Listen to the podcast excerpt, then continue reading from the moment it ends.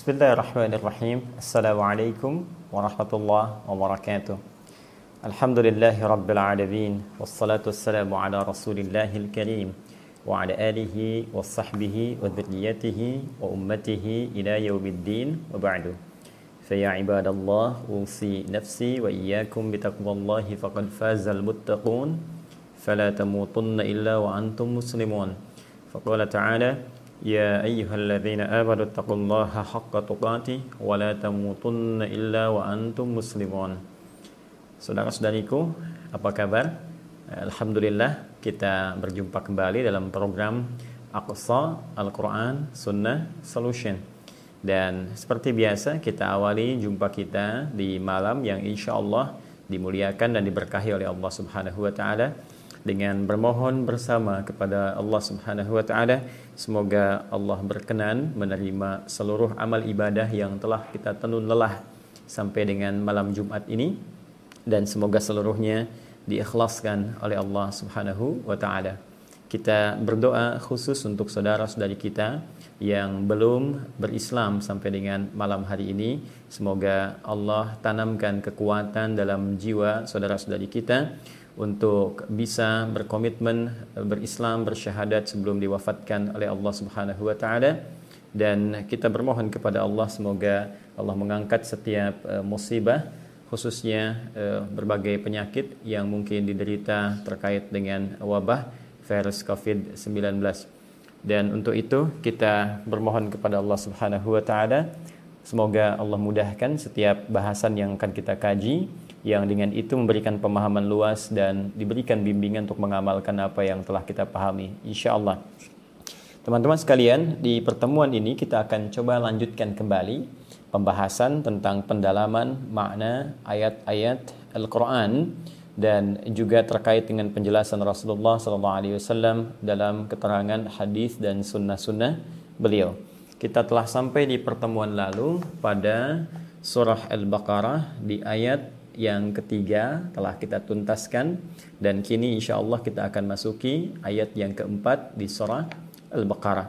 Sebelum kita bacakan ayatnya dan kita sambungkan dari pembahasan yang pertemuan lalu, saya coba mengingatkan dulu bahwa pembuka surah Al-Baqarah memberikan gambaran kepada kita tentang anugerah Allah Subhanahu wa taala yang sangat luar biasa yang khusus diberikan pada golongan orang-orang yang bertakwa. Di antara keistimewaan itu, Allah akan berikan satu pedoman kehidupan yang disebut dengan hudan. Orang-orang takwa disebut dengan muttaqin. Maka di ayat kedua Allah khususkan pedoman kehidupan ini untuk memberikan anugerah spesial pada orang-orang takwa dengan kalimat hudalil muttaqin ketika orang-orang takwa memeroleh seluruh pedoman kehidupan ini dan dijalankan dalam hidupnya, maka Allah akan anugerahkan di antara bentuk hudan ini kemudahan dalam setiap aktivitas yang dijalani. Karena itulah Allah berikan jaminan pada orang yang bahkan baru mencoba meningkatkan takwa, memberikan jalan kemudahan dari persoalan yang tengah dilalui. Quran surah ke-65 di awal, di akhir ayat kedua, di awal ayat ke-3 wa may yattaqillaha yaj'al lahu makhraja wa yarzuqhu min haitsu la yahtasib. Siapa yang mencoba meningkatkan takwanya kepada Allah, maka Allah akan memberikan jalan keluar, kemudahan, solusi dari setiap persoalan yang dihadapi. Bahkan rizki akan dihadirkan, didatangkan oleh Allah dari sisi yang tidak dia duga. Pun demikian, orang yang mendapatkan pedoman, petunjuk kehidupan dari Allah dengan mencoba meningkatkan takwanya sehingga menjadi orang-orang yang bertakwa akan diberikan kebahagiaan dalam setiap titian kehidupannya entah sebagai pribadi, entah peran di kehidupan dalam rumah tangga, apakah anak, apakah suami, istri, ayah, ibu sampai kakek, kendene. Di Quran surah Al-Baqarah di akhir ayat 189. Wattaqullaha la'allakum tuflihun. Tingkatkan takwamu kepada Allah supaya engkau bahagia. Pun demikian, orang-orang bertakwa akan mendapat penambahan pengetahuan.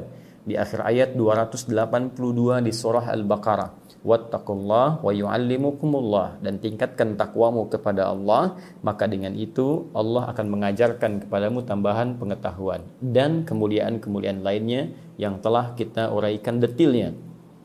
Kemudian jika Anda bertanya, seperti apa kita bisa mendapatkan itu semua? Dengan cara apa kami bisa mendapat bimbingan supaya menjadi insan yang bertakwa?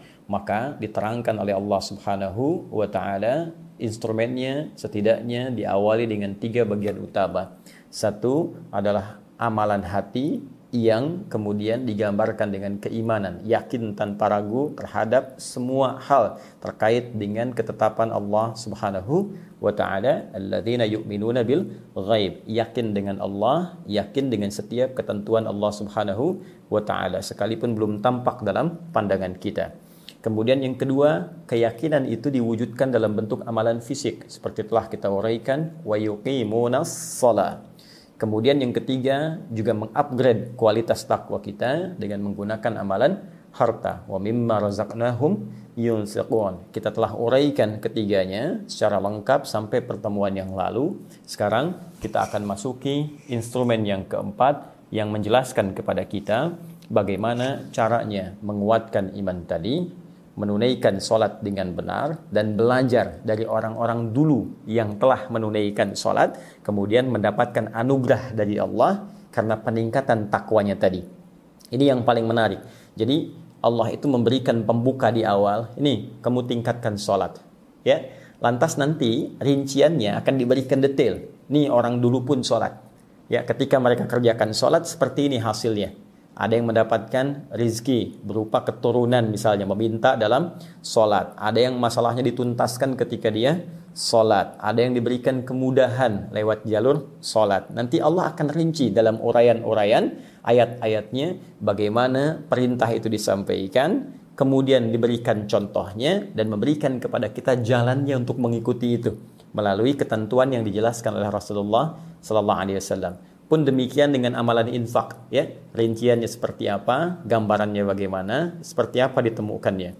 Jadi, di ayat yang keempat ini akan diuraikan kepada kita instrumen takwa yang keempat sekaligus menjelaskan rincian secara umum dari turunan tiga instrumen yang pertama, baik itu amalan hati, amalan fisik, pun demikian dengan amalan harta.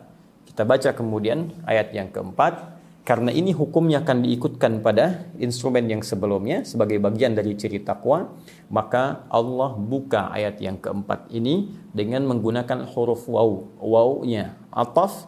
Ataf itu adalah satu alat dalam kaidah gramatikal bahasa Arab yang berfungsi untuk mengikutkan hukum pada hukum sebelumnya yang berfungsi mengikutkan satu keterangan yang akan disampaikan diikutkan pada keterangan sebelumnya.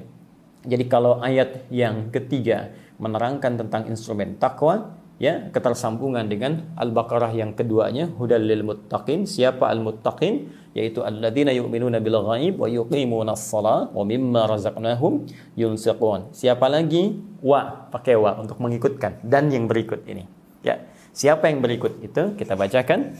Walladzina yu'minuna bima unzila ilaika wa ma unzila min qablik wa bil yuqinun. Baik, kita coba tuliskan. Bismillah. Baik, sambil kita bergerak, kita mantapkan hati, niatkan ikhlas supaya Allah memudahkan apa yang kita pelajari. Insya Allah. Saya coba tuliskan dulu ya. Di sini ada instrumen ya, takwa. Pertama, ada amalan hati, ya kan? Amalan hati wujudnya adalah iman ya kepada Allah Subhanahu wa taala dan seluruh ketentuan yang Allah tetapkan sekalipun belum tampak dalam pandangan kita, belum terjangkau oleh hati kita. Jadi ingat ya, ingat rumusnya. Kalaupun belum terjangkau oleh akal, oleh nalar, iman dulu. Ya. Jadi bukan dipaksa iman mengikuti akal, bukan. Akal tundukkan oleh iman. Karena memang iman ini statusnya lebih tinggi dibandingkan dengan akal. Ya, awas. Ya, iman itu punya sisi yang luas, tiada batas. Akal karena termasuk komponen fisik tubuh kita, itu dia punya keterbatasan seperti sifat manusia yang punya batas. Contoh, ya. Akal itu kan bagian dari wujud fisik, instrumen fisik, seperti halnya telinga, seperti halnya mata. Baik, bukankah mata kita saat memandang punya batasan? Yang dekat terlihat besar, semakin menjauh semakin kecil, semakin jauh lagi semakin tak kelihatan. Ditutup tak nampak sama sekali. Ya, Adi Hidayat tertutup oleh papan tulis, maka tidak akan nampak dalam pandangan kan? Baik, sosoknya. Pun demikian, telinga kita jika terdengar bunyinya ya terpantul ke telinga kita terdengar dekat dengan kita kencang Semakin jauh, semakin kecil suaranya. Semakin jauh lagi, semakin tak terdengar, punya batasan. Jadi kalau mata saja punya batasan, telinga pendengaran punya batasan, lantas kenapa pikiran kita nggak pingin punya batas? Jelas ya? Jadi kalau misalnya, mohon maaf, mata harus ada batasan, telinga punya batasan, kenapa akal kita tidak ingin punya batas? Jelas? Jadi ketika akal tak mampu menjangkau sesuatu, jelas bukan karena nggak logis, karena keterbatasan. Saking logisnya, belum sampai kepada akal kita. Karena itu tundukkan dulu akal, ikutkan kepada iman, nanti dengan iman akan dibimbing akal untuk memahami apa yang belum terlogikakan itu. Apa yang belum terpahami oleh pikiran itu. Jelas ya? Baik, begitu caranya. Eh, saya ilustrasikan seperti ini. Ada sinar mentari kan. Siang itu kan terik sekali, panas gitu Nah, sinarnya kelihatan nggak? Nggak kelihatan langsung kan oleh mata. Ya ingat, yang kita lihat itu benda karena pantulan sinar. Sinarnya nggak kelihatan. Ya, apakah dengan tidak kelihatan itu sinarnya tidak ada? Tidak. Saking jelasnya sinar, tak nampak dalam mata. Kita membutuhkan pantulan untuk mengetahui adanya sinar. ya, tapi kan kita yakin. Nah, itulah iman. Jadi kadang-kadang sesuatu yang belum tampak logis bukan berarti tidak logis. Jelas ya? Tapi boleh jadi keterbatasan akal itu yang menuntut kita mengimani dulu, baru akal ikut. Paham? Ya, teruskan. Dua, untuk melatih amalan hati ini dalam wujud peningkatan iman kepada Allah dan segala ketentuannya, nanti ada amalan yang sifatnya fisikal, amalan fisik. Wujudnya salat, ya. Wa yuqimunas salat karena itu, salat menjadi ukuran keimanan seseorang. Semakin semangat salatnya, semakin menunjukkan imannya kuat. Jelas? Maaf, semakin tidak semangat salat, malas salatnya, semakin menunjukkan imannya lemah. Ini penting. Jadi kalau ingin mengukur parameter iman, lihat salah satunya di amalan fisik. Itu standar sekali. Karena itu keadaan kita dalam menunaikan sholat akan sangat terkait dengan kekuatan iman yang dampaknya pada keadaan hati. Ya, hati ini kan sumber dorongan pada sifat-sifat baik buruk ataupun baik. Dorongan pada kebaikan disebut takwa, dorongan keburukan disebut fujur namanya. Jelas? Ya, sumber utamanya nafsu, dorongannya disebut fujur. Karena itu di Quran surah ke-12 ayat ke-53 Allah menyebutkan Wa ma nafsi innan nafsa la'ammaratum bisu. Sungguh nafsu itu la'ammarah memerintahkan bisu kepada keburukan. Saat nafsu ya dari hati yang bagian buruk ini memerintahkan kepada yang buruk ya ammarah bisu maka rambatannya disebut fujur. Jadi kalau mengalir ke mata ah, itu rambatannya disebut fujur ya. Quran surah ke-91 Asy-Syams ayat 7 sampai 10. Wa nafsi wa ma sawaha fujur ya fujur hawa takwaha. Jadi rambatannya disebut dengan fujur begitu masuk ke mata melotot nah itu su namanya. Ya masuk ke lisan lisan meracau itu su namanya. Masuk ke tangan tangan tanpa kontrol memukul su namanya. Jamaknya sayyiat. Ya kalau kita ingin bertobat tarik lagi kembalikan. Ya taba Quran surah keempat An-Nisa ayat 17 Innamat taubatu 'ala Allahi lil ladzina ya'maluna su'a bijahalatin thumma yatubuna min qarib. Jamaknya disebut dengan sayyiat. Nah, sebaliknya, dorongan pada kebaikan itu jiwa takwa. Jadi kalau nafsu mengarahkan kepada lawan yang negatif tidak baik, takwa mengarahkan pada yang positif. Di sini ada jujur, di sini ada dusta. Sekalipun orang berkata tidak ada dusta di antara kita, tetap potensi dustanya akan ada. Jelas? Di sini misalnya ada tawadu, di sini ada sombong. Ini saling memengaruhi. Nah, ini karena ada dalam hati, ini harus dilatih bagaimana yang positif takwa menundukkan yang negatif, yang fujur. Sehingga nanti berubah fungsi. Yang fujur ini alih-alih mengajak kepada keburukan menjadi katalis supaya yang baiknya muncul. Jadi memahaminya Allah tidak menciptakan sifat buruk ini, misalnya bohong, bukan menjadikan kita sebagai jadi pembohong, bukan. Nanti fungsinya akan berlatih supaya melatih yang jujur ini muncul. Ya, sombong diciptakan untuk melatih yang rendah hatinya muncul. Jadi otomatis begitu kita takwanya cepat naik, maka semua yang buruk-buruk yang terlihat itu akan menjadi katalis supaya yang baik itu terus naik. Ya, melihat satu keburukan, oh berarti saya nggak boleh begini. Nah itu yang terbaca jiwa takwanya unggul. Bagaimana melatih amalan ya supaya keadaan yang di hati ini cepat naik yang positifnya, yang negatifnya turun. Salah satunya dengan sholat. Ini amalan utamanya, amalan fisik. Jadi perhatikan kaitannya. Dengan menunaikan amalan fisik, ini menunjukkan bahwa parameter iman itu diukur. Semakin semangat, semakin kuat. Semakin menurun, semakin lemah. Kalau ini kuat, maka dampaknya kepada keadaan hati akan bersih. Karena bersih ini, maka yang terdorong nilai kebaikannya. Itu yang disebutkan isyaratnya di Quran surah ke-29 ayat ke-45.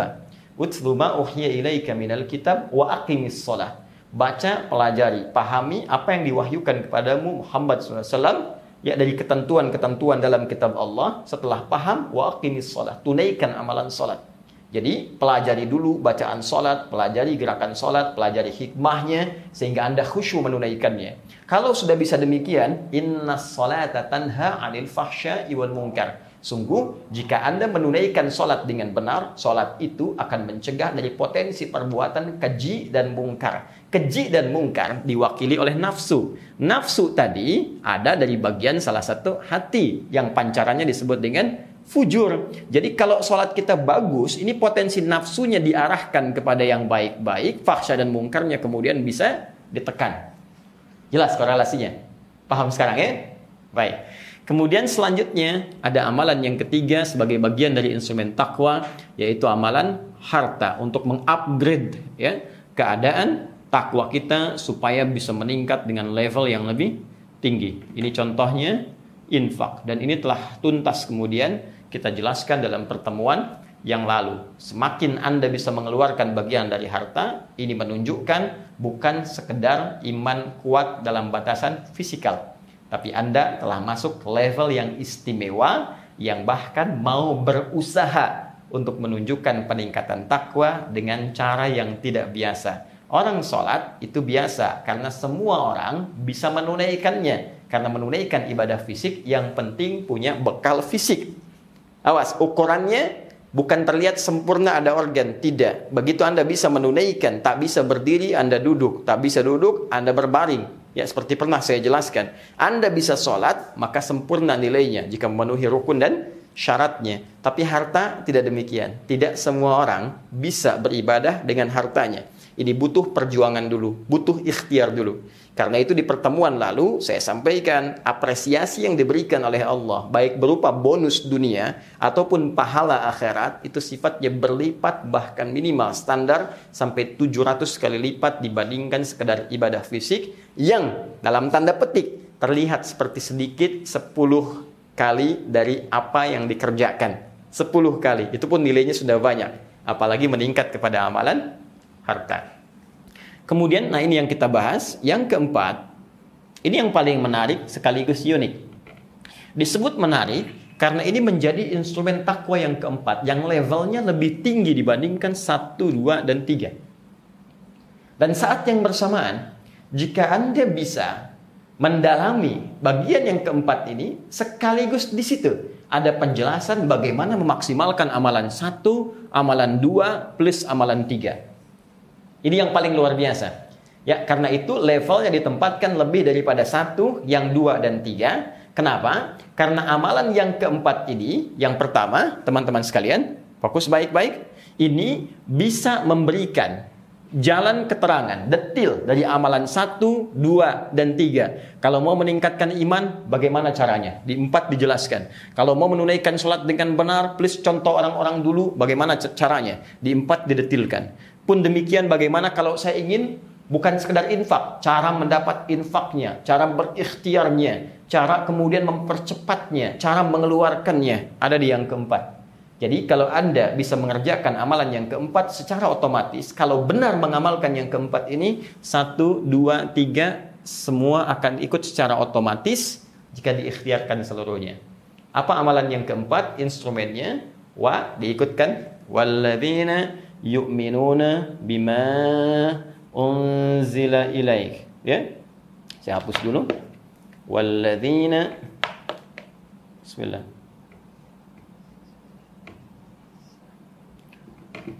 Walladzina yu'minuna Nah, ini bima unzila ilaik. Unzila ilaik.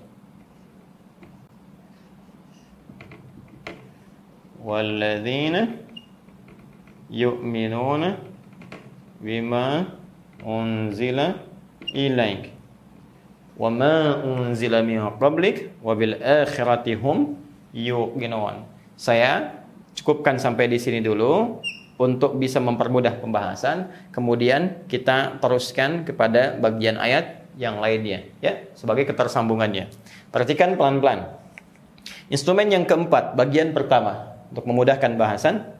Walladzina yu'minuna bima unzila ilaik dan termasuk instrumen takwa ingat ya cara menerangkannya. Dan termasuk instrumen takwa wawunya wawu ataf harfu atfin ya. Ya huruf uh, wawu ataf ya. Mabniun alal fathah la mahalla lahu min al-i'rab mabni alamatnya tetap dalam keadaan fathah ya. Kemudian tidak punya tempat dalam perubahan. Ya, maksudnya la mahalla lahu minal i'rab, dia tidak bisa berubah, tidak bisa wi, tidak bisa wu, tetap wa, ya. Sampai kiamat kurang dua hari, kurang sehari, sampai kiamat, sampai pulang kita kepada Allah tetap wa. Ya, harakatnya tetap fathah, tidak akan berubah jadi wu, tidak akan berubah jadi wi, ya tetap wa. Jelas ya? Baik. Dan mengikutkan hukum informasi yang akan disampaikan pada sebelumnya. Jadi, kalau sebelumnya membahas tentang instrumen takwa, maka ini pun bagian dari instrumen takwa. Cuma levelnya paling tinggi karena di atas 1 2 3. Jelas ya? Dan termasuk bagian dari instrumen takwa alladzina. Ya Allah buka kepada semua kalangan orang-orang yang ingat alladzina disebutkan 1080 kali dalam Al-Qur'an isim mausul ya mabni alal fathah terbuka untuk semua kalangan. Laki-laki perempuan tua muda besar kecil tak peduli status sosial. Artinya, golongan keempat ini pun Allah buka tanpa batasan.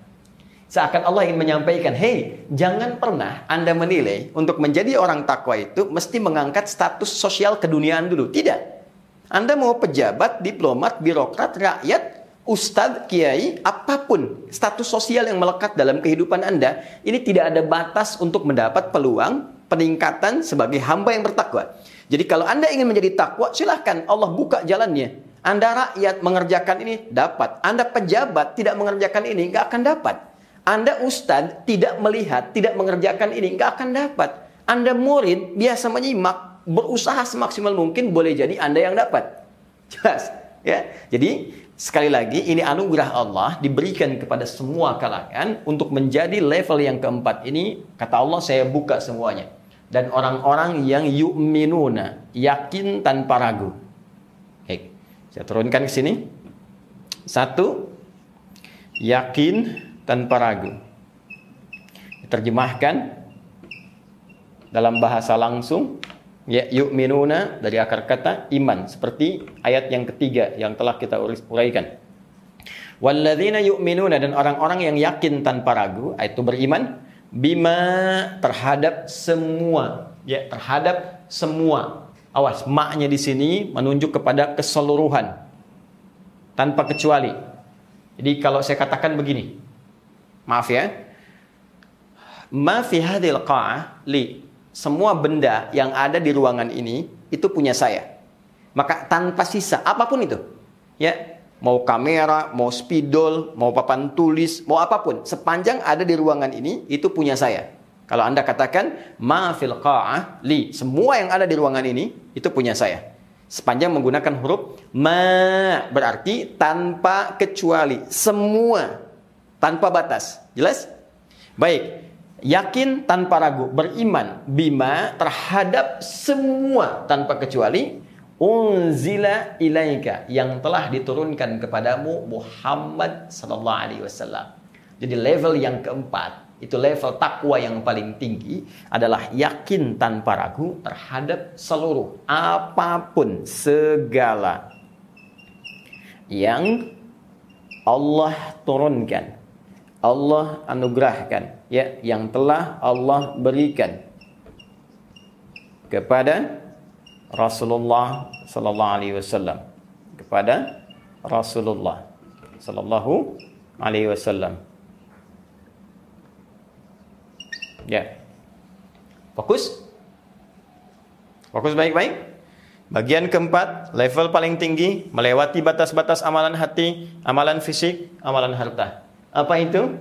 Yakin tanpa ragu. Iman terhadap semua yang diturunkan yang diberikan, yang dianugerahkan kepada Rasulullah Sallallahu Alaihi Wasallam. Sekarang kita setidaknya punya tiga persoalan bahasan dari bagian ayat ini saja. Bahasan pertama, apa yang dimaksud dengan segala yang Allah turunkan ini? Nih, dari ma unzila ilai. Satu, apa saja atau apakah kan yang dimaksud dengan segala yang diturunkan kepada Rasulullah sallallahu alaihi wasallam. Kita akan lihat. Kedua, fokus baik-baik. Ketika menggunakan kalimat iman, yakin tanpa ragu, apa yang dimaksud dengan yakin tanpa ragu ini? Apa yang dimaksud dengan kalimat dengan kalimat yu'minun, yakin tanpa ragu. Apakah hanya sekedar yakin saja? Ya, saya yakin. Ya, saya yakin, kan? Apakah sebatas sampai di situ atau ada makna yang lainnya? Kemudian yang ketiga, ya, ini yang paling penting. Apa atau sikap apa?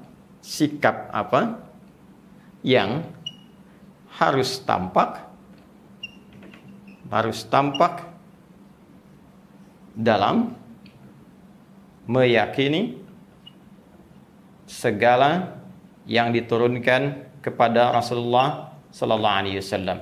Jadi setelah kita mengetahui apa yang diturunkan kepada Rasulullah, bentuknya bagaimana, seperti apa saja. Kemudian kita paham, oh ini cara mengimaninya, ini cara meyakininya. Lantas seperti setelah itu, sikap apa yang perlu hadir dalam diri kita terkait dengan semua yang diturunkan kepada Rasulullah Sallallahu Alaihi Wasallam. Sampai di sini bisa dipahami? Baik, kalau sudah paham, izin saya hapus dulu bagian yang ini sehingga ini bisa kita naikkan pembahasannya menjadi poin-poin yang terukur dan mudah untuk kita uraikan dengan izin Allah kita pahami dan kita amalkan. Sepakat? Ya, tinggal sepakat saja kan ya. Bismillah. Kan saya yang tulis, saya yang terangkan, saya yang hapus ya. Anda tinggal duduk, lihat, simak, dengarkan. Ya, Masya Allah, sepakat. Masuk surga. dengan izin Allah Subhanahu wa taala. Dengan izin Allah. Taib. Saya perjelas lagi instrumen takwa yang keempat. Baik, satu. Yuk kita mulai. Pertanyaan pertama tadi, apa saja yang diturunkan oleh Allah Subhanahu wa taala kepada Nabi Muhammad sallallahu alaihi wasallam? Karena kalimatnya menggunakan ma semua, segala, tanpa kecuali. Baik, satu, apa yang kita ingat? Ya, benar. Al-Quran. Al-Quran sebagai wahyu yang Allah turunkan langsung kepada Rasulullah Sallallahu Alaihi Wasallam. Baik. Selain itu apa? Hah? Baik. Dua. As-sunnah. Atau hadis. Ya sunnah atau hadis. Dalilnya masih ingat di surah An-Najm? Wa ma yantiqu 'anil hawa in huwa illa wahyu yuha. Dan tidaklah Nabi mengucapkan sesuatu berasal dari keinginan beliau, tapi semua yang disampaikan dibimbing wahyu oleh Allah Subhanahu wa taala. Nah, sudah tiba azan maghrib. Bagaimana cara memahami keduanya atau ada yang lainnya? Baik, kita akan nanti lanjutkan setelah menunaikan sholat isya berjamaah. Ya, sudah tiba azan isya maghrib yang tadi. Baik ya, teman-teman yang bergabung baru bersama kita saat ini, kita jeda sebentar. Ya mendengarkan suara adzan Allahu akbar Allahu akbar. Kemudian tunaikan salat isya setelah itu kita lanjutkan kembali bahasan kita. Subhanakallahumma bihamdika asyhadu an la ilaha illa anta astaghfiruka wa atubu ilaik. Assalamualaikum warahmatullahi wabarakatuh Bismillahirrahmanirrahim Assalamualaikum warahmatullahi wabarakatuh Alhamdulillah wassalatu wassalamu ala Rasulillah wa ala alihi wa sahbihi wa man wala wa ba'du Saudara-saudariku, kembali kita meneruskan kajian kita setelah menunaikan salat Isya berjamaah. Kita tentunya bermohon kepada Allah Subhanahu wa taala semoga Allah berkenan menerima salat yang telah kita tunaikan.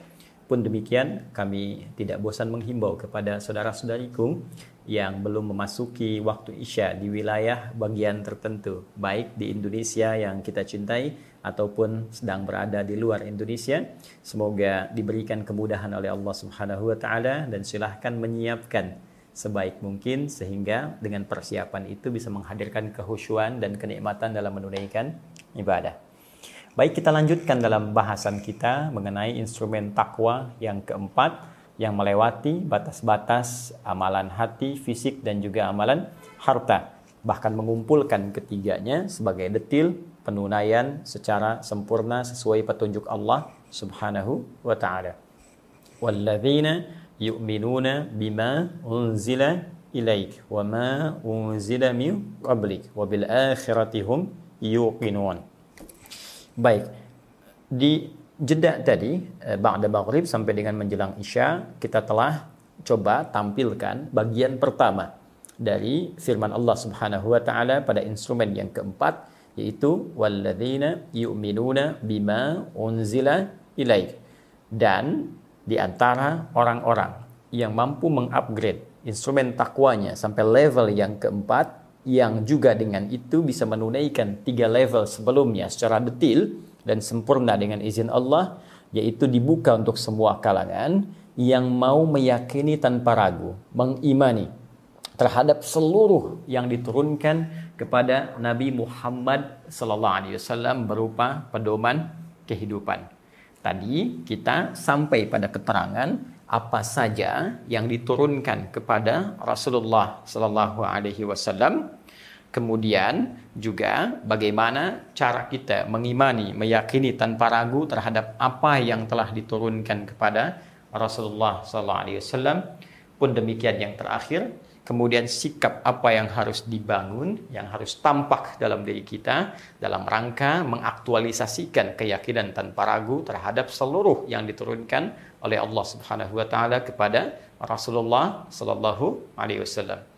Baik, kita telah uraikan di antara ma segala yang diturunkan pada Rasulullah itu pertama Al-Qur'an dijelas sebagai wahyu yang disampaikan oleh Allah Subhanahu wa taala kepada Rasulullah sallallahu alaihi wasallam yang menegaskan kerasulan beliau juga menjadi mukjizat utama Rasulullah sallallahu alaihi wasallam yang menjadi bukti kerasulan kenabian beliau sampai kini bahkan sampai kita kembali kepada Allah Subhanahu wa taala.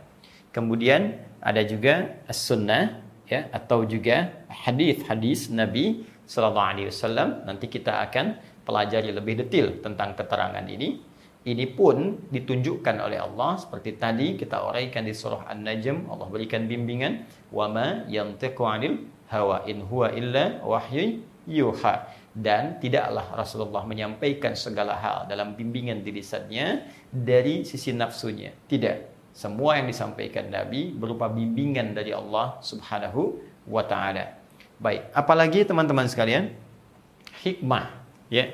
Hikmah yang menjelaskan tentang esensi atau substansi dari satu ajaran yang disampaikan baik berupa perintah Kenapa kita diminta menunaikan sholat? Apa hikmahnya?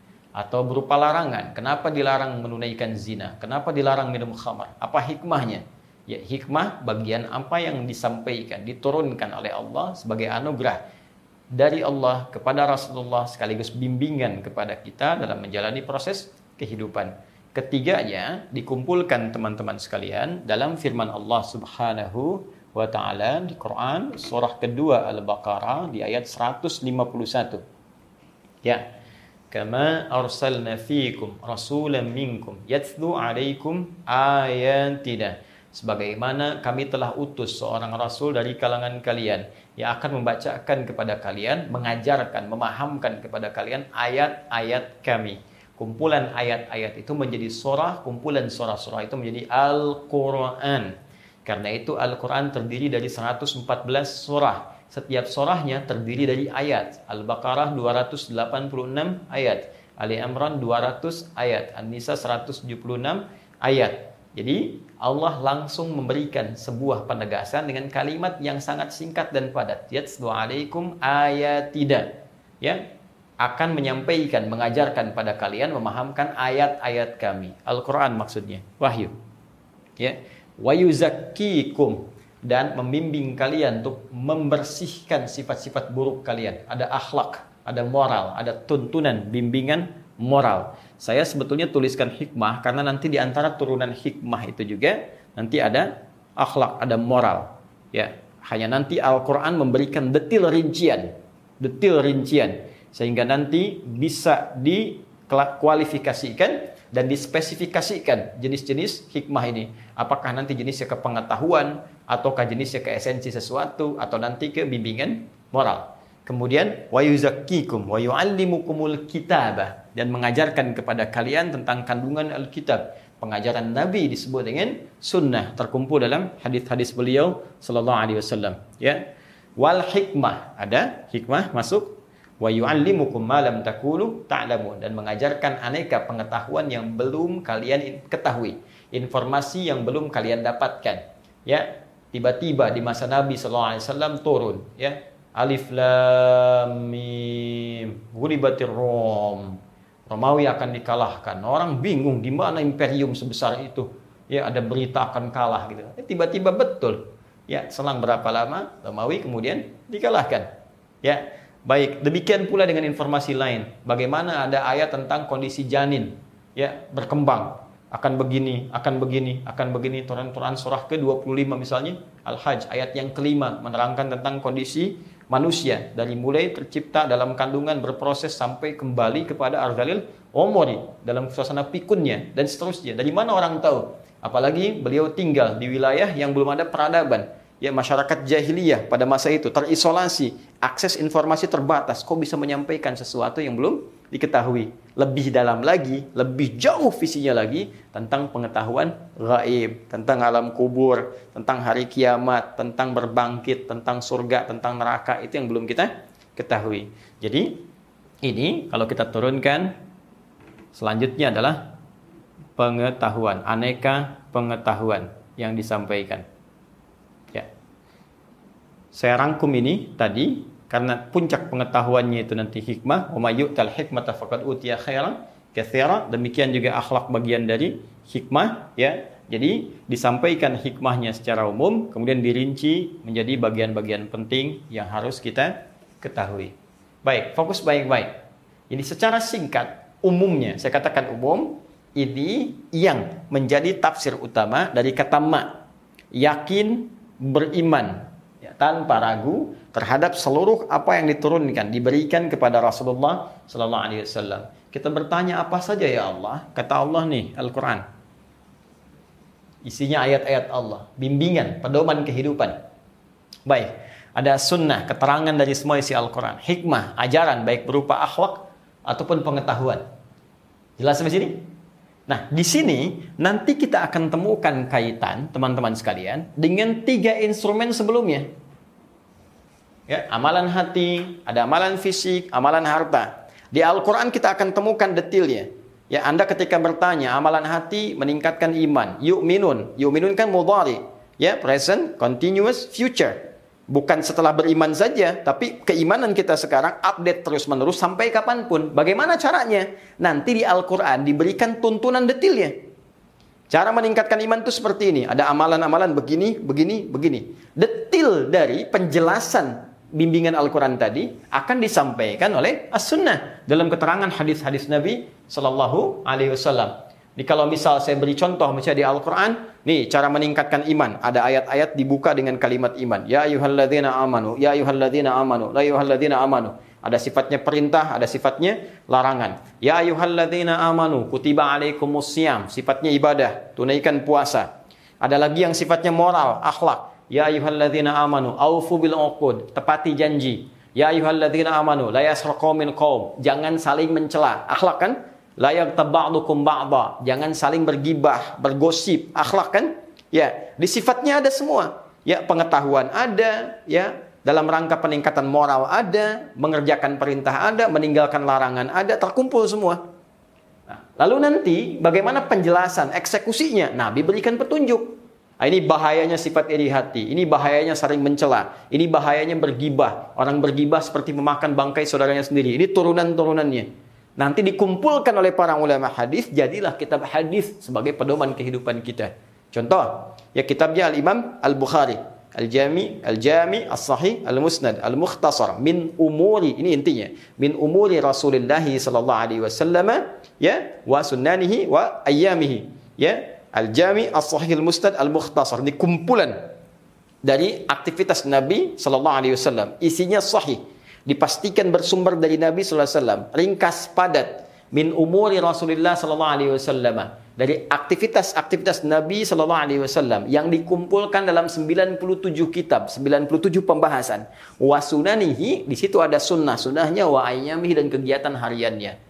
Kitab yang kedua setelah Badul Wahyi itu Kitabul Iman. Di Kitabul Iman setidaknya ada 57 hadis. 57 hadis itu menjelaskan bagaimana konsep atau gambaran bimbingan dalam Al-Quran tentang penguatan iman. Jadi temukan, begitu ingin mendalami kitabul iman, ayat-ayatnya ada, hadisnya ada.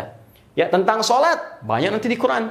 Ya, bukan cuma sekedar perintah. Al-Baqarah 43, wa aqimus sholat, wa atuz zakah, warka'u ma'arakin. Sampai nafilah, sampai sunnahnya diberikan isyarat. Sunnah utama tahajud ada nanti ya Al-Isra ayat 79 wa minal laili fatahajjad bihi nafilatan laka asa yab'athaka rabbuka maqama mahmuda seterusnya ayat rincian detailnya dijelaskan di sunnah kapan tahajud kapan bangunnya berapa rakaat dikerjakan bagaimana cara menunaikannya rinci jelas bahkan tentang sholat fardu disebutkan waktunya ada ditetapkan. An-Nisa misalnya di penghujung ayat 103. Minta dijaga Al-Baqarah ayat ke 238. Ditunaikan isyarat sempurnanya lima waktu. Al-Isra ayat ke 78 ditegaskan di Quran surah ke 11 ya. Ayat ke berapa? 114.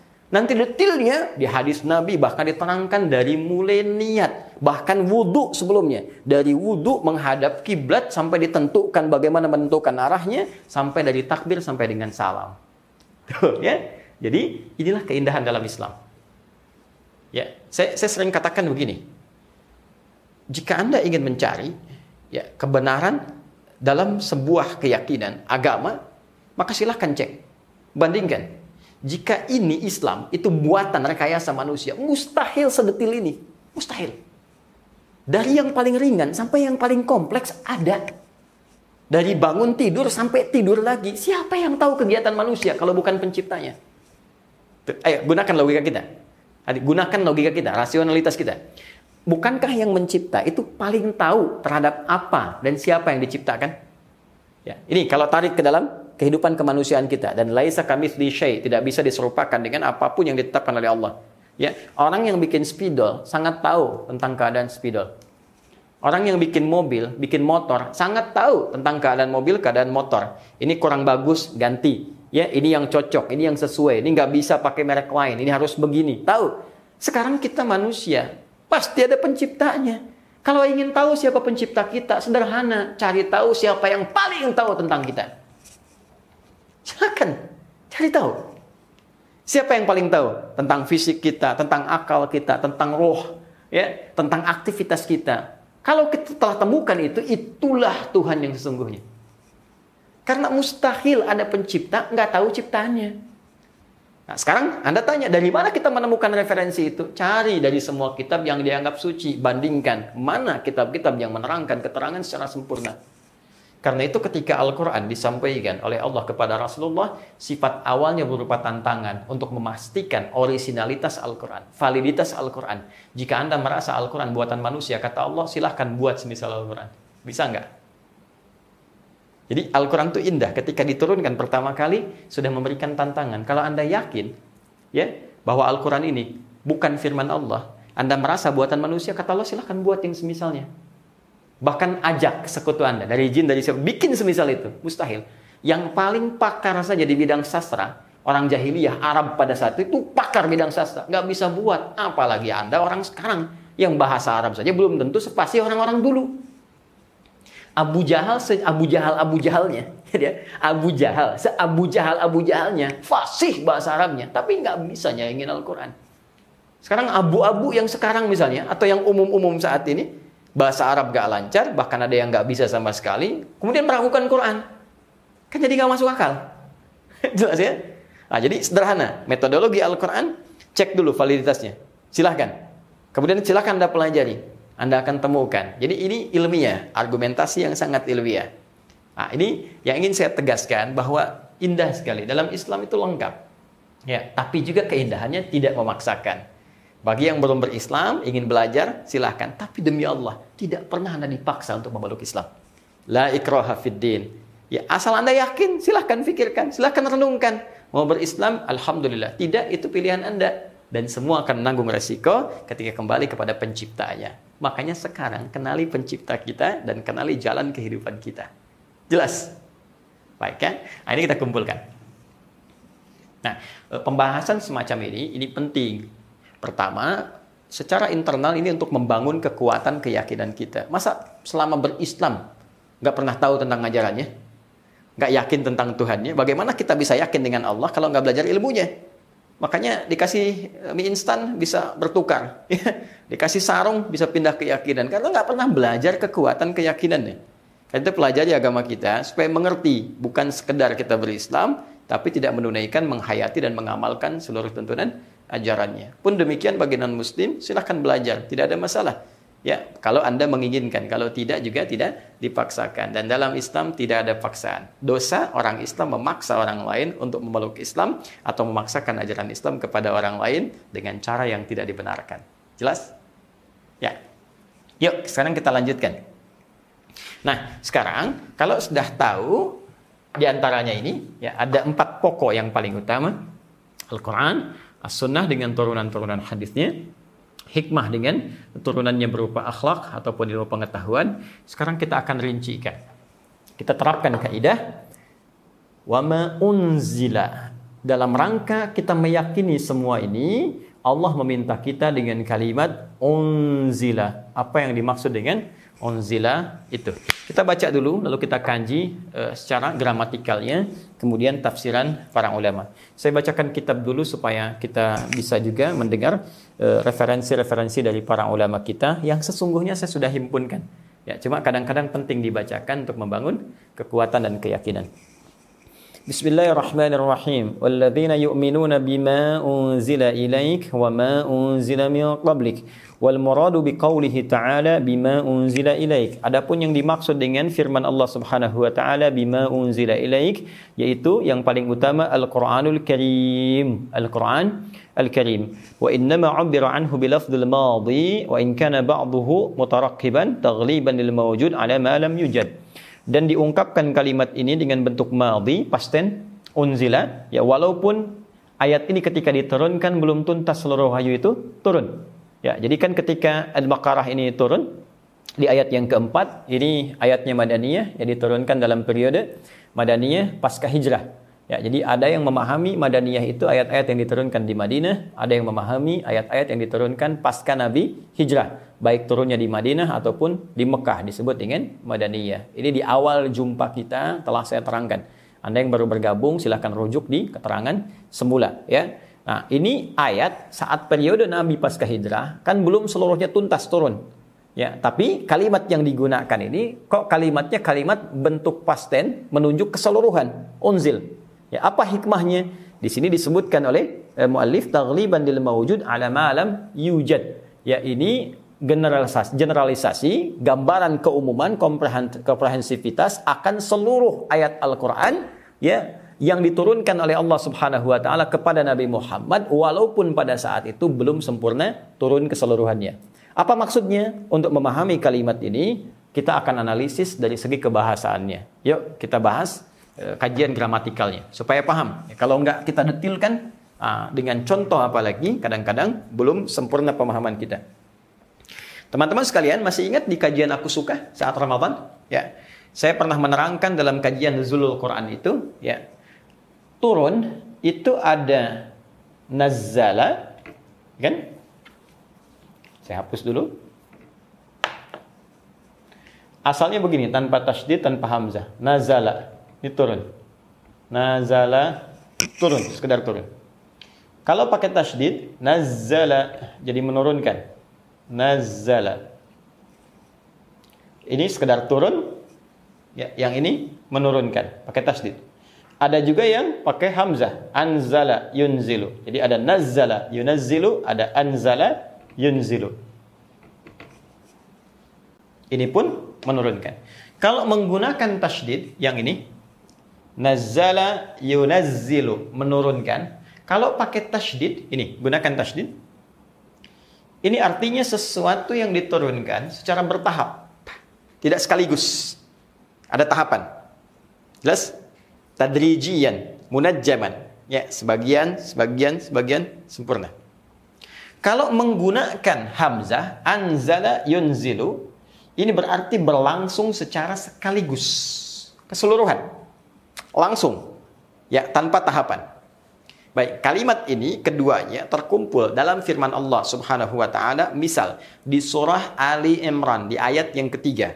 Nazzala 'alaikal kitaba bil haqq musaddiqan lima baina yadayhi wa anzalat taurata wal injil.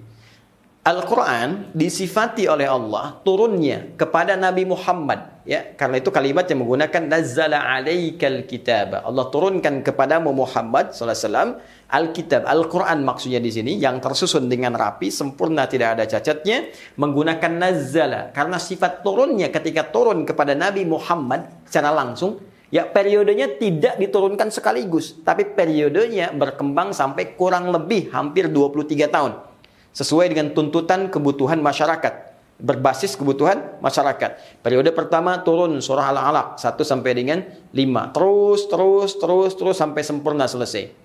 Beda dengan Taurat yang diturunkan pada Nabi Musa alaihissalam, beda dengan Injil yang diturunkan pada Nabi Isa alaihissalam. Kedua kitab ini, baik Taurat ataupun Injil, diturunkan oleh Allah sekaligus tanpa tahapan. Dan teman-teman, Musa turun 10 perintah Allah di Bukit Tursina, ya kan? Diturunkan. Sudah, semua disampaikan. Tuntas, selesai ajarannya sampai di situ. Disampaikan kepada umat karena umatnya terbatas pada saat itu. Pun demikian dengan Nabi Isa alaihissalam. Diturunkan Injil sekaligus, tidak ada tahapan. Sampaikan kepada umatmu. Ini, kerjakan ini, kerjakan sholat. Tinggalkan, Nabi Isa sholat. Ya, Nabi Isa sholat. Ingat, Nabi Musa juga sholat. Ya, Nabi Musa salat Quran surah ke-20, ya ayat yang ke-14. Innani anallahu la ilaha illa ana fa'budni wa aqimis salata li dzikri. Nabi Isa di Quran surah ke-19, ya Maryam dari ayat 31 sampai ke 33. Bahkan Nabi Ismail disebutkan salat di ayat ke-55-nya. Wa kana ya'muru ahlahu bis salat. Jadi semua nabi salat. Salat, ya. Jelas. Baik, sama. Ini tinggalkan zina, lakukan khitan, ya jauhi khamar, jauhi ini, jangan makan ini. Ada semua. Baik, diturunkan sekaligus Nabi Muhammad dengan periodisasi. Karena itu, kalimatnya ketika menyebutkan kepada Taurat dan Injil, menggunakan anzala, ketika menyebutkan Al-Quran, menggunakan nazzala. Jelas? Nah, tapi yang paling menarik, Al-Quran pun punya sifat keterangan menggunakan diksi anzala ketika periode diturunkan sebelum sampai ke Nabi Muhammad, yaitu dari lauh mahfuz yang menginfokan kepada seluruh penghuni langit ya penghuni langit diinfokkan oleh Allah saking dahsyatnya, saking luar biasanya istimewanya Al-Quran karena berisi semua pedoman tentang kehidupan manusia sampai dengan terjadi kiamat. Tuntas selesai, kembali kepada Allah. Semua pedoman diturunkan oleh Allah sampai kehidupan berakhir. Diinfokkan kepada malaikat saking dahsyatnya. Kalau kitabnya Musa, zaman Musa saja. Kitabnya Isa, zaman Isa saja. Surat Ibrahim, zaman Ibrahim saja. Kitabnya Nabi Muhammad spesial sampai akhir kehidupan. Karena itu semua penghuni langit penting mengetahuinya. Maka diturunkan dari lawah mahfud ke sama'id dunia. Ke langit dunia. Proses turunnya ke langit dunia itu disampaikan sekaligus informasinya. Sehingga seluruh penghuni langit mengetahui tentang keutamaan Al-Quran. Ya, dan seluruh hal yang terkait dengan kehidupan manusia, kadarnya. Karena itulah malam itu ketika turun itu disebut dengan malam Al-Qadar. Kalimatnya menggunakan anzala. Inna anzala. Anzalna. Nah, menggunakan ta'zimu nafsi, ta'zimu sya'ni. Ya, keagungan Allah dan keagungan informasi yang disampaikan. Ya, seakan Allah ingin menyampaikan demi keagunganku. Aku sampaikan informasi yang begitu agung tentang turunnya satu kitab petunjuk yang menentukan kadar manusia di malam itu. Inna anzalnahu fi Lailatul Qadar. Jadi ketika disebutkan menggunakan kalimat anzala yang dimaksudkan turunnya Al-Qur'an ya dari Lauh Mahfud ke Baitul Izzah ke Sama'id Dunya di langit dunia sebagai informasi keagungan Al-Qur'an sebelum diturunkan seluruhnya kepada Nabi Muhammad sallallahu alaihi wasallam. Hanya kalimat kiasan majas sastra tingkat tinggi digunakan di ayat yang keempat ini untuk menunjukkan sifat keyakinan Ya Muhammad, Al-Quran telah diturunkan ke langit dunia sebelum disampaikan kepadamu, disampaikan secara periode kepadamu, sesuai dengan kebutuhan. Namun walaupun yang baru sampai belum semuanya, tetap kamu harus meyakini keseluruhannya yang telah ditetapkan oleh Allah subhanahu wa ta'ala. Jadi saya ingin sampaikan begini, secara singkat kesimpulannya, kalau disebutkan kalimat anzala, ini menunjuk totalitas secara keseluruhan. Kalau menggunakan kata nazzala, ini menunjuk kepada detil, aktualisasi. Ya. Dari seluruh totalitas ayat firman yang diturunkan. Nah, kenapa di ayat keempat Al-Baqarah ini ketika menunjuk instrumen takwa kalimat yang menggunakan anzala derivasinya ya dan menjadi bentuk pasif anzala yunzilu ya unzila yunzalu Walladzina yu'minuna bima unzila ilaik yang diturunkan kepadamu. Kenapa menggunakan kata unzila alih-alih menggunakan kata nuzila seakan Allah ingin memberikan pesan kuat kepada seluruh umat Nabi Muhammad wasallam bahwa sifat orang takwa itu harus meyakini secara total semua firman Allah dalam Al-Qur'an. Jangan sebagian-sebagian. Ayat turun tentang sholat, yakin diamalkan. Begitu turun tentang warisan, nggak mau diyakini dan nggak diamalkan. Ya, turun ayat warisan. Laki-laki dengan perempuan, bandingannya dua banding satu, nggak bisa. Ini haknya sama, demi keadilan, demi persamaan. Siapa yang tahu tentang persamaan hak antara laki-laki dan perempuan dalam konteks kehidupan kemanusiaan? Yang menciptakan kita Allah, yang tahu kebutuhan kita Allah. Allah sudah mengatur. Lantas kenapa Anda ikut-ikutan mengatur, Suneo? Paham? Ya. Jadi kalau kita sudah ada yang ngatur, jangan ikut ngatur. Sesuatu yang sudah ditetapkan, jangan ikut menetapkan. Akhirnya yang sudah teratur jadi rusak aturannya. Dan dicapai kehidupan kita. Matahari itu sudah jelas terbit dari timur, terbenam di barat. Jangan dipikirin. Sepanjang semua teratur begitu, Anda hanya buang-buang energi menganalisis kenapa matahari terbit di timur. Ya memang sudah terbit dari timur. Nanti kalau dunia berakhir terbit di barat. Jadi sesuatu yang sudah tetap jangan ikut-ikutan ngatur sehingga tidak banyak energi kita keluar. Ya, tapi poinnya kembalikan ke sini. Fokus. Fokus baik-baik. Ketika Allah menggunakan diksi unzila ingin menuntut kita, "Hei, orang takwa itu cirinya yakin dengan semua hukum Allah." Yakini semua isi Al-Qur'an. Ya, jangan yang ini Anda yakini, yang lain Anda tinggalkan. Tidak. Ya, jangan sampai ibadahnya bagus. Ayat sholat bagus. Ayat puasa tuntas. Jangankan yang fardu, yang sunnah dikejar-kejar. Tapi ayat-ayat akhlak nggak dipraktekkan. Betul ngaji Quran. Quran sampai hafal, bagus. Ngaji sunnah, perdalam. Ya, bahkan kitab-kitab dikumpulkan dari Al-Arba'in An-Nawawi 42 hadis. Ya, kemudian apa lagi? Riyadus Salihin 1896 hadis. kumpulkan lagi sampai ngaji Sahih Al-Bukhari, Sahih Muslim. Bagus. Tapi sunnah akhlak gak dipraktekkan. Mencela tetap dilakukan. Padahal Quran mengatakan layas min kaum. Bahkan dibuka dengan kalimat iman. Gibah juga.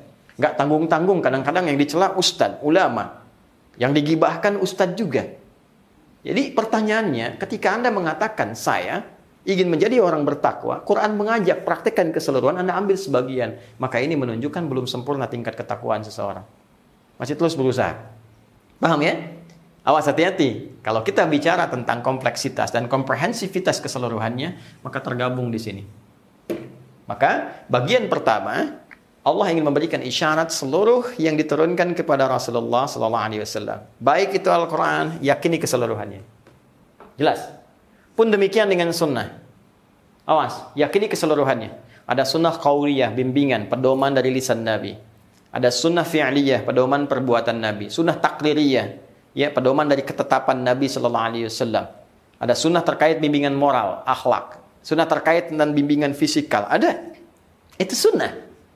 Dan cara memahaminya dengan ilmu tentunya. Ya, nanti kita akan bahas turunan turunannya. Nah, kita belum mampu mengamalkan, tak apa-apa. Tapi membenci itu dilarang. Yes.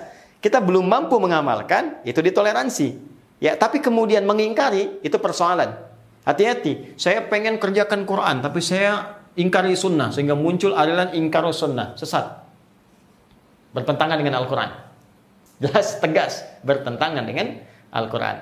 Ya, apalagi sebaliknya, ya senang sunnah Quran ditepikan, sama sesat. Ya, bertentangan dengan isi Al-Quran. Demikian pula untuk memahami ini penting ada pengetahuan sehingga lahir nanti sikap mulia dalam bentuk akhlak. Itu puncaknya. Ya, inna bu'ithtu liyutammima salihal akhlak. Sungguh di antara tugas utama aku kata Nabi diutus untuk menyempurnakan keutamaan akhlak yang mulia. Ini bagian pertama, teman-teman. Kita jawab ini yakin tanpa ragu terhadap segala. Yang dimaksud segala yaitu tanpa kecuali secara komprehensif keseluruhannya bukan sebagian sebagian. Jangan potong ayat, apalagi potong ayat. Awas hati-hati. Meyakini sebagian saja sudah salah, apalagi memotong-motong sesuatu demi kepentingan nafsu. Hei, ya orang-orang liberal, saya ingatkan. Orang-orang yang ikut paham pluralisme, saya ingatkan. Ya, saya temukan beberapa tulisan-tulisan yang seenaknya memotong ayat-ayat Al-Quran ya sebagai klaim legitimasi bagi konsep yang ditawarkan padahal isinya menyimpang dari ketentuan Al-Qur'an ya bahkan maksud ayat itu sendiri terlebih dengan ketentuan hadis-hadis Nabi sallallahu alaihi wasallam.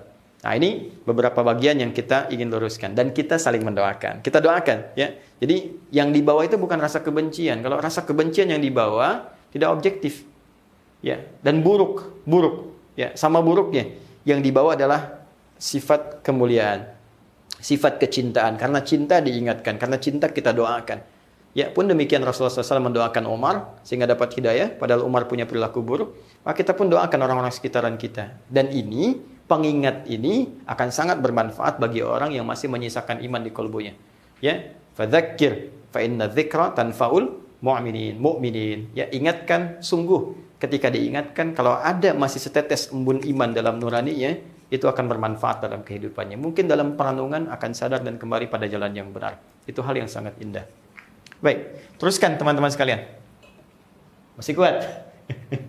ya, bagus ya. Ayo semangat teman-teman yang di sini juga ya. Semangat, yuk. Terus, kemudian kita belum jawab bagian yang kedua, apa yang dimaksud dengan kalimat yu'minun, meyakini, mengimani. Apakah hanya iman saja? Ya, yakin tanpa ragu pada Al-Quran. Yakin tanpa ragu pada semua keterangan Nabi dalam sunnah, dalam hadis. Yakin tanpa ragu dengan semua hikmah. Apakah cukup sampai di situ? Tidak. Ingat, kaidah dasar iman selalu bersanding dengan amal. Masih ingat di jumpa kita pembahasan awal ayat ketiga saat kita menguraikan kalimat alladzina yu'minuna bil ghaib. Bukankah kita telah membahas tuntas dengan pengertian tentang pengertian yu'minun? Dan kata yu'minun bentuknya progresif. Ya. Bukan bentuk infinitif dari kata amana yu'minu. Bismillah. Mohon izin saya hapus dulu. Hmm. Jadi ini asalnya. Amana ya. Yu'minu. Amana Mohon izin saya coba pertebal dulu ya dengan spidol yang lain. Bismillah. Ini saya simpan. Ini amana amana yuk minum yuk minum kalau ingin jadikan jama tambah waw dan nun ya jadi yuk minun jadi ini yuk minu kalau ingin bentuk jama jama plural tambah waw dan nun wawnya nanti filenya bentuk jama nun ini alamat jamaknya bisubutin nun minal amsilatil khamsah Fokus ini. Amana asalnya begini. A mana. Ya. Jelas? Ini sebetulnya ada dua hamzah begini yang satu mati begini. A mana yuk minu. Ya, atau ada yang menyebutkan alif jadi a mana. Dan ini dihapus, dihilangkan. Yang ini dihilangkan, coret. Diganti dengan tanda seperti ini di atasnya di a mana. Jadi hamzah yang ini ini ini tambahan dari timbangan kalau di ilmu sorof belajar ilmu sorof dari af'ala yuf'ilu ya jadi ininya tambahan mazid biharfin ditambah satu huruf. Asalnya tiga. Asal kalimat ini dari kata amina. Ya amina ya manu amina. Ya aman. Al amnu amina ya manu amnan. Seperti ini. Amnun. Diserap ke dalam bahasa Indonesia menjadi aman. Ketika ditambah satu huruf depannya dengan hamzah, ya. Ini penambahan ini, ingat kaidah dalam bahasa Arab, setiap penambahan akan merubah makna, tapi makna perubahan ini akan terkait dengan kata asalnya, tidak akan lepas. Ya, ziyadatul mabna tadullu ada ziyadatil makna penambahan satu huruf dalam sebuah bangunan kalimat akan memperluas makna. Tapi perluasan makna ini tidak akan terlepas dari akar kata asalnya. Contoh, ini amina, aman. Amana, beriman, yakin. Ya, maknanya meluas, tapi tidak lepas dari kata sebelumnya, aman. Ya, apa makna yang ingin disampaikan? Orang beriman itu akan terjamin rasa aman dari sisi Allah Subhanahu wa taala. Aman dari hukuman akhirat dan aman dari kegelisahan dunia. Jelas? Orang-orang beriman dijamin aman oleh Allah, aman dari ancaman neraka, aman dari kegelisahan akhirat, dan aman dari kegalauan dunia. Nah sekarang pertanyaannya, bagaimana supaya kita bisa aman, mendapatkan iman itu yang melahirkan aman, maka tingkatan itu perlu kemudian diaktualisasikan, dilatih. Kalau Anda ingin melatih teman-teman sekalian, maka bentuknya robah ke dalam bentuk mudari. Terus naikkan. Bukan hanya saat ini Latih lagi sampai besok aman juga. Sampai nanti aman juga. Semakin menguat. Maka bentuk ke mudhari. Amana yu'minu. Yu'minu. Di bahasa Inggris sering saya uraikan ada tiga makna. Present, continuous, future. Ya, sekarang, terus, dan sampai kapan pun. Nah, kalau Anda ingin robah ke sini, sehingga terus terupgrade, naik imannya. Semakin naik, semakin naik. Bagaimana caranya? Mustahil ini bisa terjadi kecuali dilatih dengan satu saja yaitu peningkatan berupa amal soleh. Ini mesti dilatih lewat amal. Al-amal soleh. Jadi pentingnya amal itu, itu untuk menguatkan iman tadi dan melahirkan ketenangan, rasa tenang. Karena itu sering kali dijumpai dalam Al-Quran kata iman bersanding dengan amal soleh.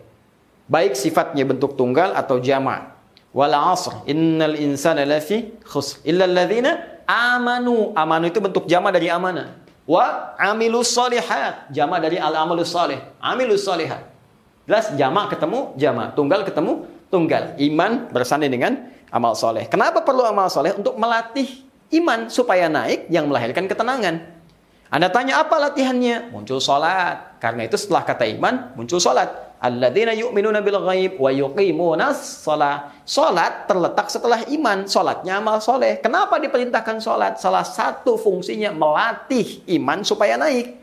Makanya ketika imannya naik, ketenangan muncul. Karena itulah ketika Anda sholat, bukankah perasaan Anda lebih tenang? Silakan kalau nggak percaya. Ya, makanya kalau orang rajin sholat, belum sholat tuh gelisah, hatinya nggak tenang. Ya, silakan cek kalau nggak percaya.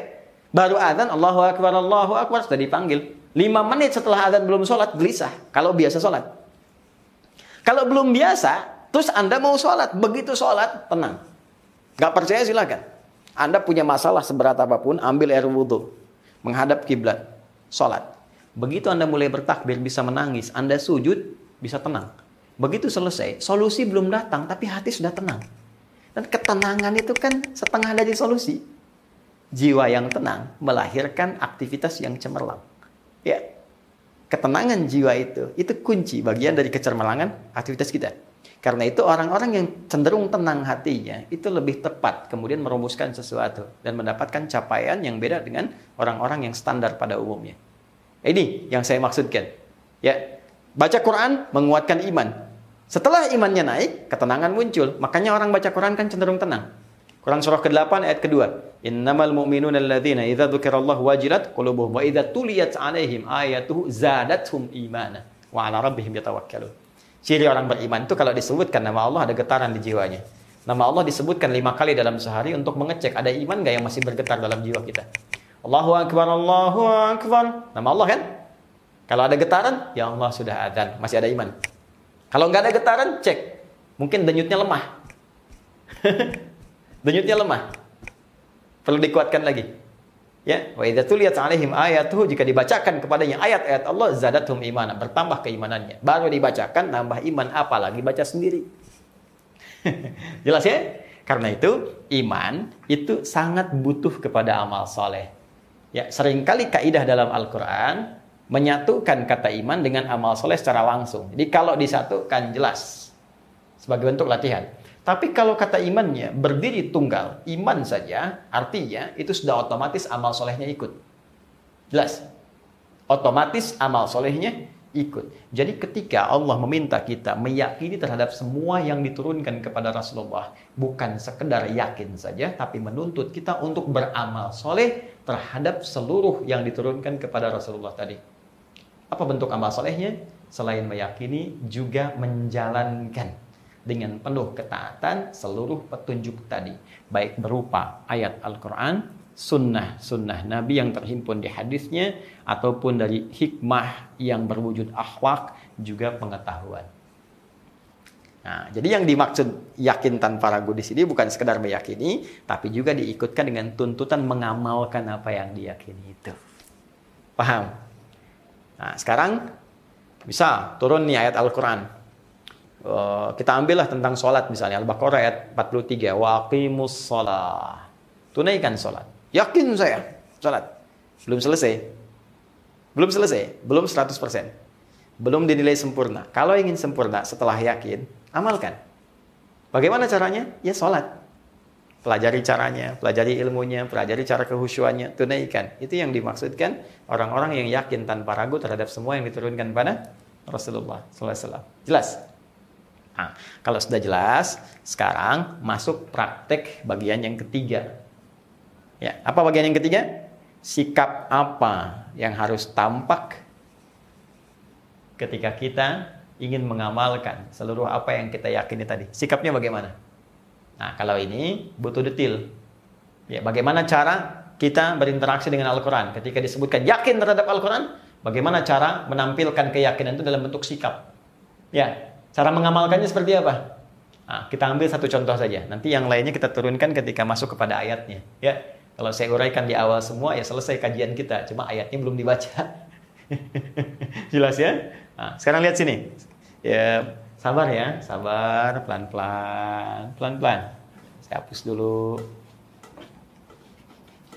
Paham kan, teman-teman? Paham ya? Insya Allah ya. Nah, jadi satu-satu ya. Yang di sini apa yang dimaksud kita simpulkan dulu. Yang dimaksud dengan seluruh yang diturunkan, ini telah saya uraikan, bisa Al-Quran, bisa Sunnah, bisa hikmah, berupa akhlak ataupun bimbingan pengetahuan. Kemudian, bagaimana cara meyakini itu semua yang dimaksud dengan kalimat yu'minun, ya bukan sekedar meyakini tentang semua ini, tentang kebenarannya, tapi juga berusaha mengamalkan seluruh apa yang diyakini itu. Sekarang kalau kita ingin mengamalkan bagaimana sikap kita dalam berinteraksi dengan semua ini. Ya. Pertama kita ambil contoh Al-Quran. Baik, cara berinteraksi dengan Al-Quran seperti yang dibimbing oleh Al-Quran sendiri jelas ditegaskan oleh Nabi SAW dalam sunnah-sunnahnya setidaknya ada tiga saya sering uraikan ini satu bisa dalam bentuk bacaan dikenal dengan kiraah Nah, kenal dengan kiraah. Kiraat. Ini.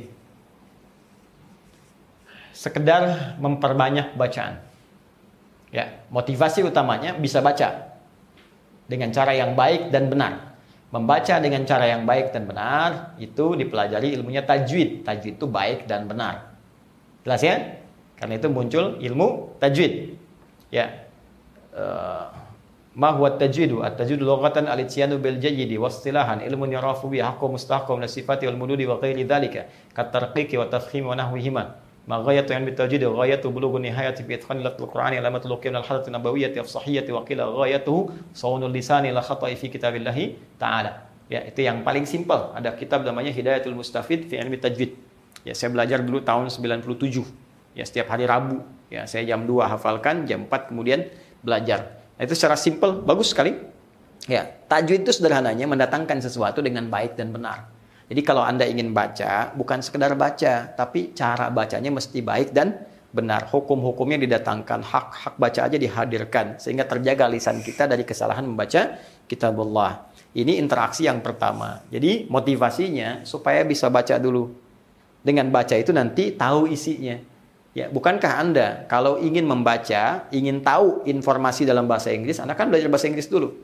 Ya, ingin tahu nih, oh ini situs-situs yang ada nih di internet. Ingin tahu majalah ini berbahasa Inggris, Anda belajar dulu, baru bisa baca, setelah itu paham kan? Demikian juga dengan bahasa Jepang, ya. Bahasa yang lainnya misalnya, tentu menuntut kita bisa baca dulu. Dan menariknya, dalam mengerjakan bagian pertama pun ini adalah bagian tahap pertama dari wahyu proses turunnya wahyu. Bukankah wahyu dibuka dengan kalimat ikra? Ya kan? Quran surah 96 ya ayat yang pertama diturunkan saat usia Nabi 40 tahun, 6 bulan, 12 hari di Gua Hira. Ya iqra bismi rabbikal ladzi khalaq. Iqra seperti ini. Qara'a yaqra'u, iqra. Tuh. Iqra bismi rabbikal ladzi khalaq. Iqra itu fi'il amr. Dari kata qara'a yaqra'u qira'atan. Baca bacaan yang tidak secara langsung menuntut pada pemahaman. Yang penting bisa baca dulu. Ya, bahkan baru belajar baca, walau mengeja, itu pahalanya bisa dua kali lipat orang lancar. Ya, di At-Tirmidzi disebutkan man qara'a, kalimatnya qara'a, man qara'a harfan min kitabillahi falahu asyru hasadat. Siapa yang bisa baca lancar dari kitab Allah, setiap hurufnya 10 kebaikan. Ya, walam aqul alif lam mim harfun saya tidak katakan kata Nabi alif lam mim satu huruf, walakin alifun harfun, lamun harfun, mimun harfun. Walikuli harfin asyru hasanat. Alifnya satu huruf, lam satu huruf, mim satu huruf. Setiap hurufnya sepuluh kebaikan. Alif lam mim. Hitung-hitungan normal 30. 3 kali 10 30. Jangan hitung 1 2 3 4 sampai 30 tidak. Satu keduanya bisa 500 tahun kalau mengambil ya analogi pada hadis masuk ke masjid untuk beramal itu yang lancar dan disertai malaikat ma'asyafratil kiramil bararah dijaga malaikat supaya memastikan dia tetap dalam keadaan yang baik makanya saya sering katakan ahli Quran walaupun baru bisa baca memperbanyak bacaan belum menghafal baru memperbanyak bacaan kalau benar bacaannya akan merubah perilakunya lebih baik karena itu patut dicurigai kalau ada orang rajin baca Quran tapi tidak merubah perilakunya patut dicurigai bahwa boleh jadi ada yang tidak tepat dengan cara dia membaca Ya, kalau bukan tidak tepat di lisannya, mungkin kebanyakan tidak tepat di hatinya. Niatnya salah. Sehingga Quran tidak menghadirkan pedoman dalam kehidupannya. Nah, kalau belum lancar, sedangkan orang yang berusaha mengeja walaupun terbata-bata diapresiasi oleh Allah dari lisan Nabi. Falahu ajran. Dia dapat dua kali pahala orang lancar. Pahala pertama kesungguhannya, pahala kedua dari setiap bacaannya. Tapi jangan salah menyimpulkan, pakai ilmu. Jangan salah menyimpulkan. Kalau gitu nggak lancar aja bacanya tidak. Ya, yang lancar itu didampingi malaikat sehingga menjaga dia dari perbuatan maksiat. Itu itu ketinggian. Ya, jadi ini interaksi pertama. Jadi kalau anda yakin dengan semua isi Al-Quran, ya udah belajar baca. Malu ah sama anak kecil usia 4 tahun. Ada yang kata orang matanya nggak bisa lihat. Ya kata Adi Hidayat bukan nggak bisa lihat, tapi matanya ditutup dari perbuatan maksiat. Ya anak 4 tahun, ya hafal Quran 30 juz. Anda dikasih 40 tahun, 50 tahun, 60 tahun untuk baca saja belum punya waktu. Cita-cita masuk surga lagi, surganya pengen firdaus. Anda sehat. Hah? Dari sekarang harus punya kebanggaan. Masa mau sampai sekarat belum bisa baca Al-Quran? Eh, butuh berapa tahun lagi? Allah kasih anak 4 tahun, bisa jangankan baca, hafal.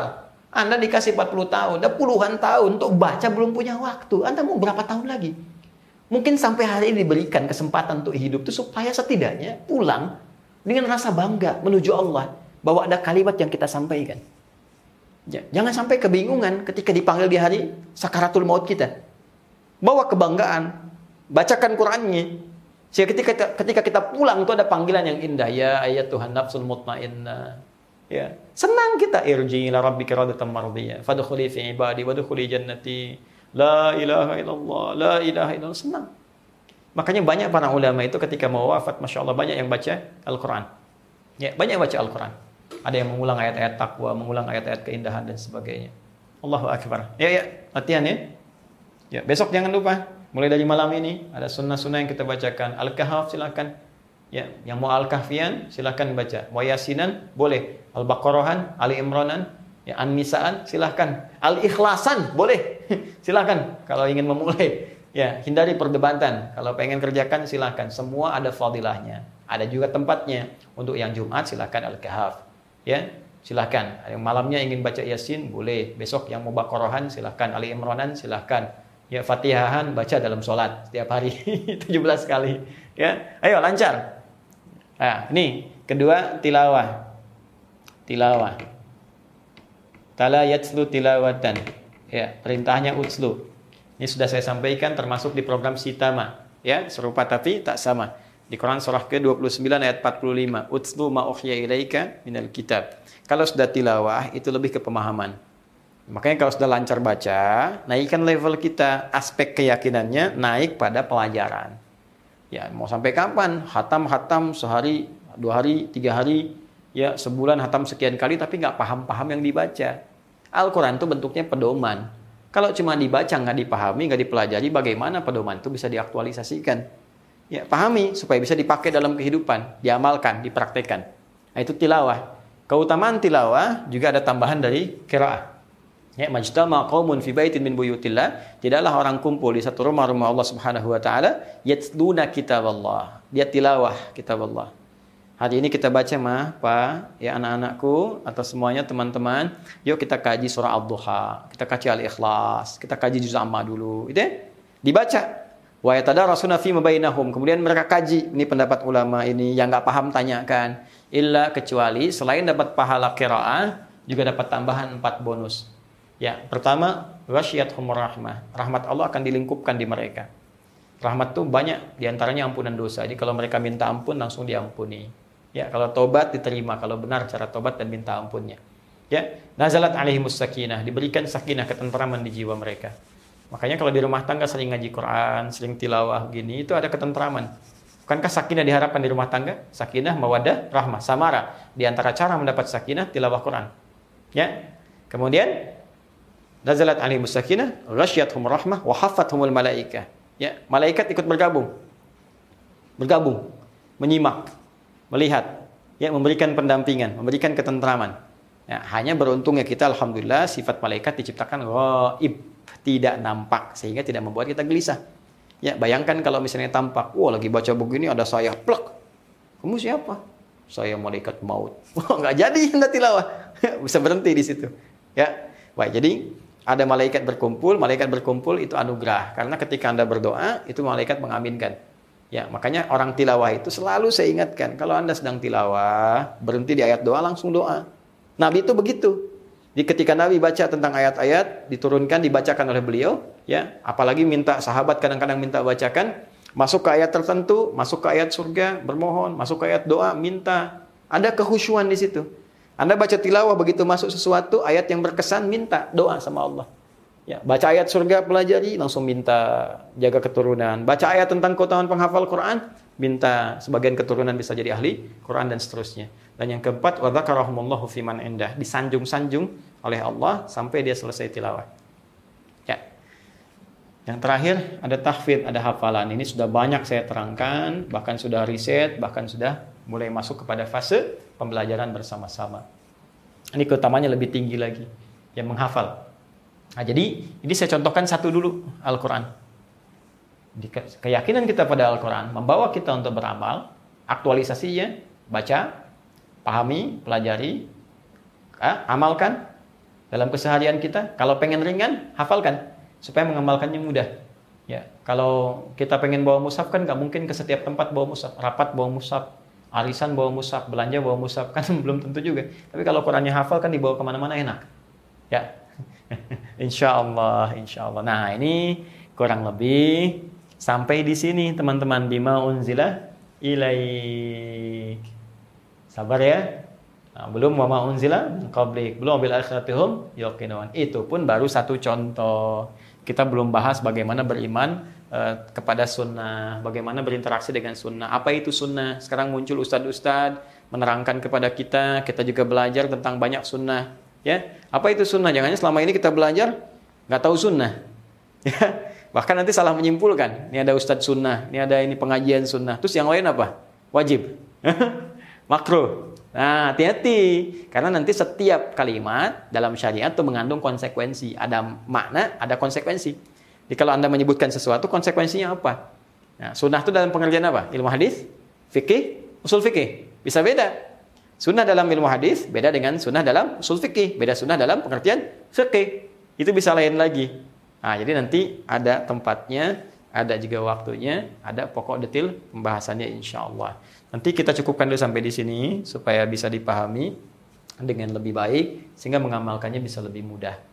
Nah, jadi kalau kita simpulkan sampai pembahasan ini, Allah Subhanahu wa taala ingin menyampaikan kepada kita semua bahwa ciri orang takwa itu pertama selain dia memaksimalkan amalan hatinya dengan beriman tanpa ragu sepenuh jiwa dibuktikan dengan amalan fisik contohnya sholat ditingkatkan dengan amalan harta dan juga dilihat semua pedomannya dengan meningkatkan tiga level ini pada amalan yang keempat yaitu berpedoman dengan yakin dan paragu kepada semua pedoman tuntunan yang diturunkan pada Rasulullah SAW baik berupa Al-Quran, Sunnah atau terkumpul dalam hadis-hadis beliau juga hikmah yang bisa berupa bimbingan moral yaitu akhlak ataupun pengetahuan yang belum kita ketahui. Cara meyakini itu adalah dengan cara mempelajari dan mengamalkan seluruh kandungannya tanpa ragu sedikit pun.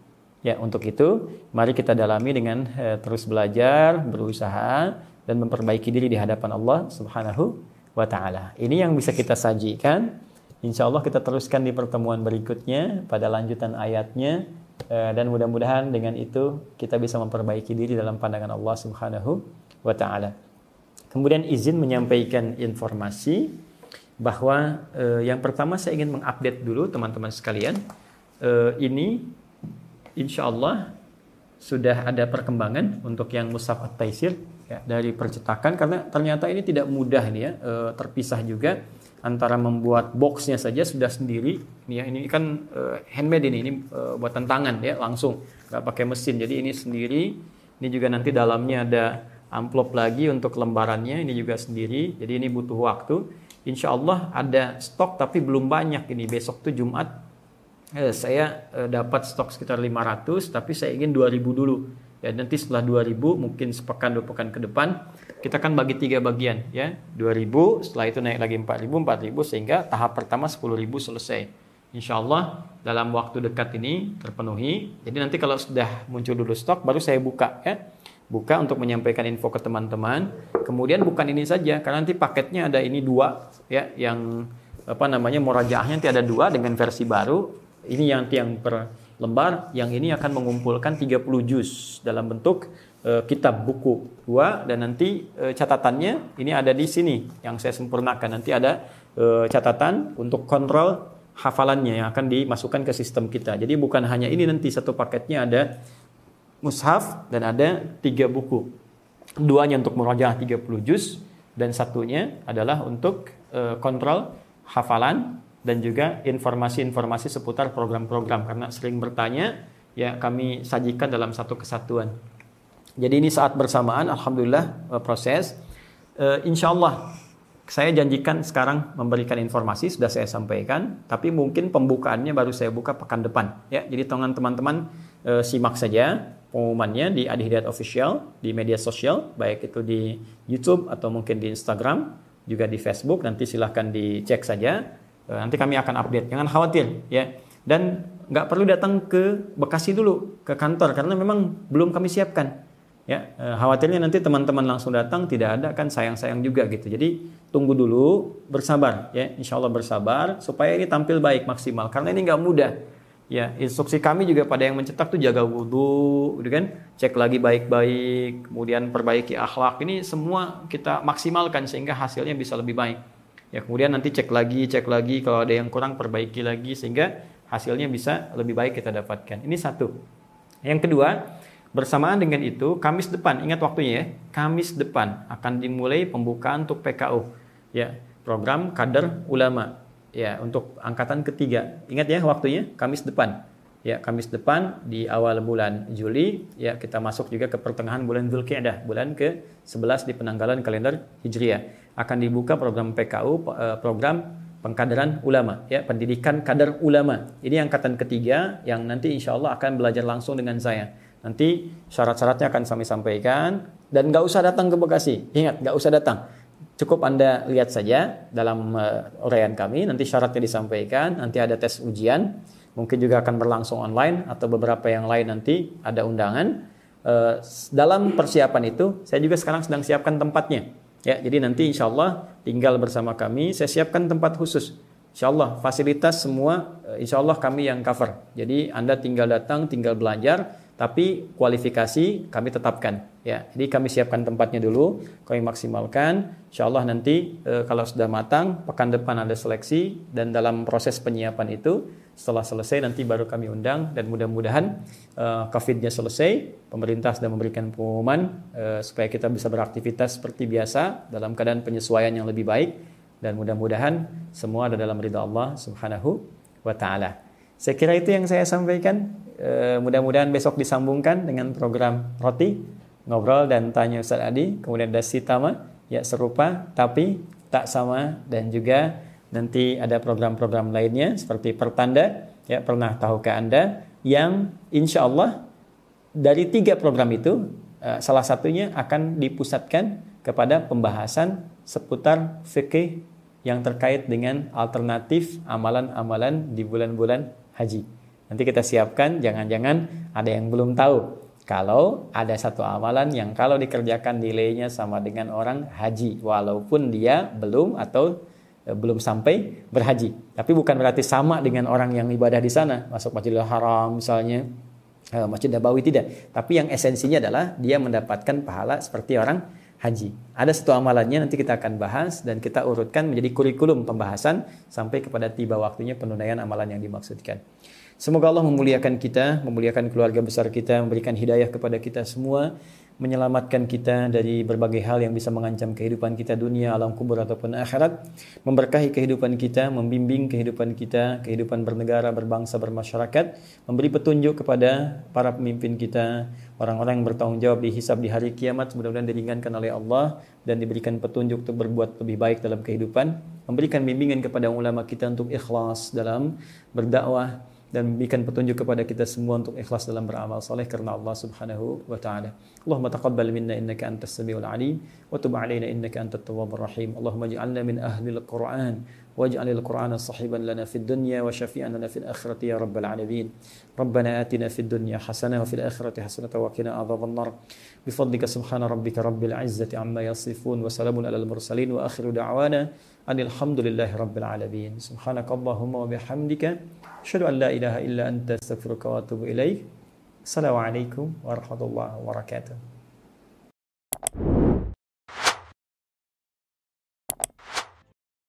嗯。